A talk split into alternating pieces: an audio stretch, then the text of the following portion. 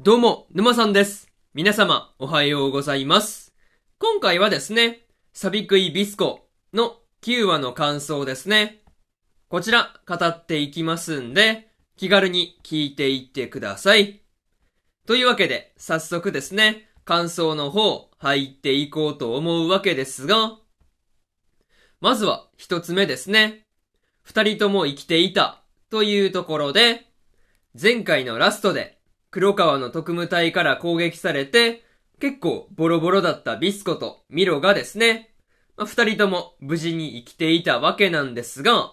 まあ、こう、まあ、むしろ元気がありすぎる感じで、まあ、ちょっとね、くすっと笑えるところでまあ、ありましたね。まあ、とはいえ、ミロの方はですね、一時的にとは言ったものの、まあ、目が見えない状態になってしまっていたわけなんですが、まあ、ビスコの治療のおかげでですね、一命を取り留めたっていうところもですね、まあ、そういうところを聞いて、ほっとしたところではありますね。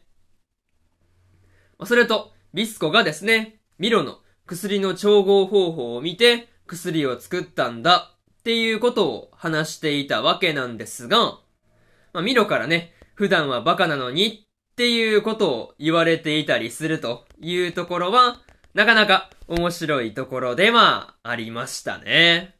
そう。まあ、でもね、本当にビスコがこういう、なんていうかね、危ないところに関しては、まあ、そういうところを乗り越えて薬を作ったんだっていうところが、まあ、本当にすごいなぁと思いましたね。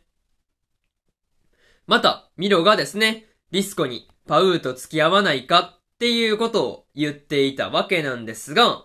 まあ、ビスコがですね、まあ、それについては遠慮しているっていうところがですね、なかなか印象に残っているところではありますね。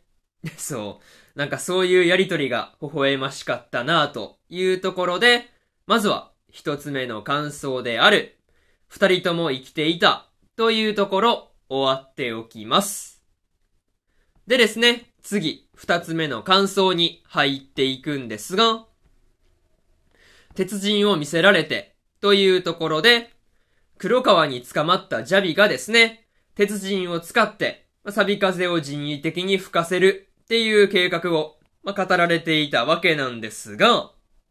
まあ、そんな計画がですね、裏で行われていたんだっていうところは、ま、さすがに驚かされたところではありますね。まあ、でも、黒川にですね、まあ、こう、キノコ森の若い者を見繕ってくれっていう風に言われたジャビが、まあ、こう、黒川に対して頭突きをして、最後まで従う意志を見せなかったっていうところがですね、なんていうか、すごい意志力だなっていう風に思ったところではありましたね。また、小泣き幽国をですね、サビの海に沈めてやろうとしていたわけなんですが、まあ、その前にですね、キノコ森の集落に打ち込んでもいいんだぞっていうことで、まあ、黒川が脅しをかけてくるっていうところもですね、結構印象的なところでした。まあ、とはいえ、ジャビの指がですね、落とされるっていうところで、まあ、ビスコが割って入ってきたわけなんですが、まあ、あのタイミングでビスコが来なければですね、結構危なかったよなっていう風に思ったところでまあ、ありますね。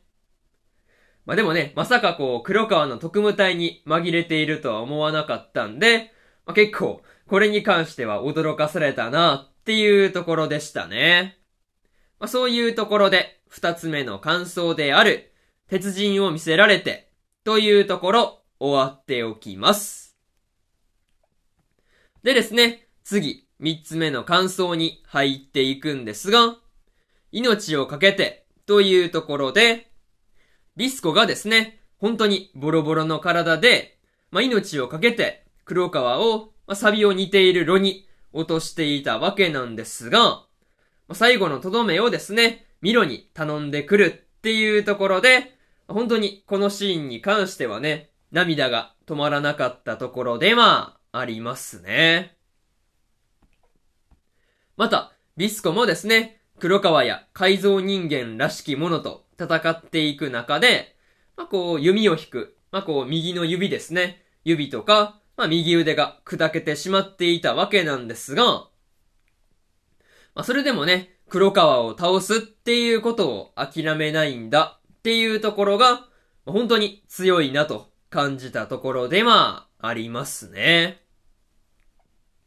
まあそれと、ミロも駆けつけた時にはですね、まあいつも一緒だと言っていたのに、まあ目が覚めたらいなくなっていたっていうことで、まあ結構怒っていた感じがあったわけなんですが、まあ最後にはね、こう君を愛してるっていう風に言っているところが、まあすごく印象的なところでした。まあにしてもね、ビスコが左腕で黒川をですね、炉に突き落としたりするんじゃなくて、まあ、こう自分がですね、黒川に噛みついて一緒に落ちるっていう風には思ってなかったんで、まあ、こうかなりびっくりしたところでまあ、ありましたね。まあ、とはいえ、本当にこう、体がボロボロだったんだっていうところが、まあ、ここで分かってくる感じでした。まあ、そういうところで、三つ目の感想である、命をかけてというところ、終わっておきます。でですね、最後にというパートに入っていくんですが、今回はビスコがですね、黒川を道連れにするというところで終わったわけなんですが、ビスコがサビで死亡したんじゃなくて、ミロにとどめを刺されて死んでいったんだっていうところが、かなり印象に残っているところでまあ、ありますね。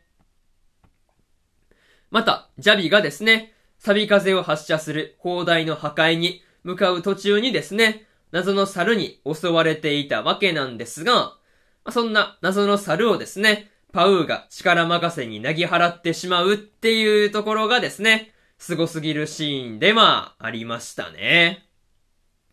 それと、黒川がですね、ビスコに追い詰められていく中で、まあ、こう、小物らしい振る舞いというか、まあ、そういうところがですね、出てきたりするっていうところも結構面白いところでした。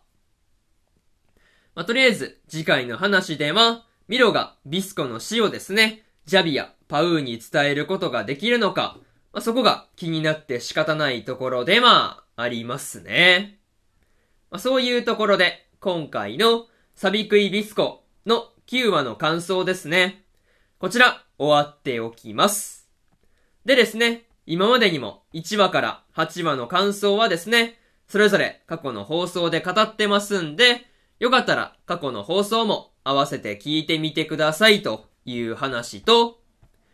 今日はですね、他にも3本更新しておりまして、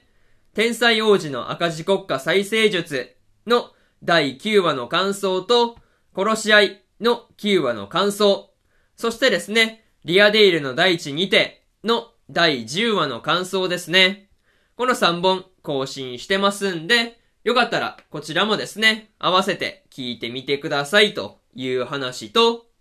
明日はですね、平家物語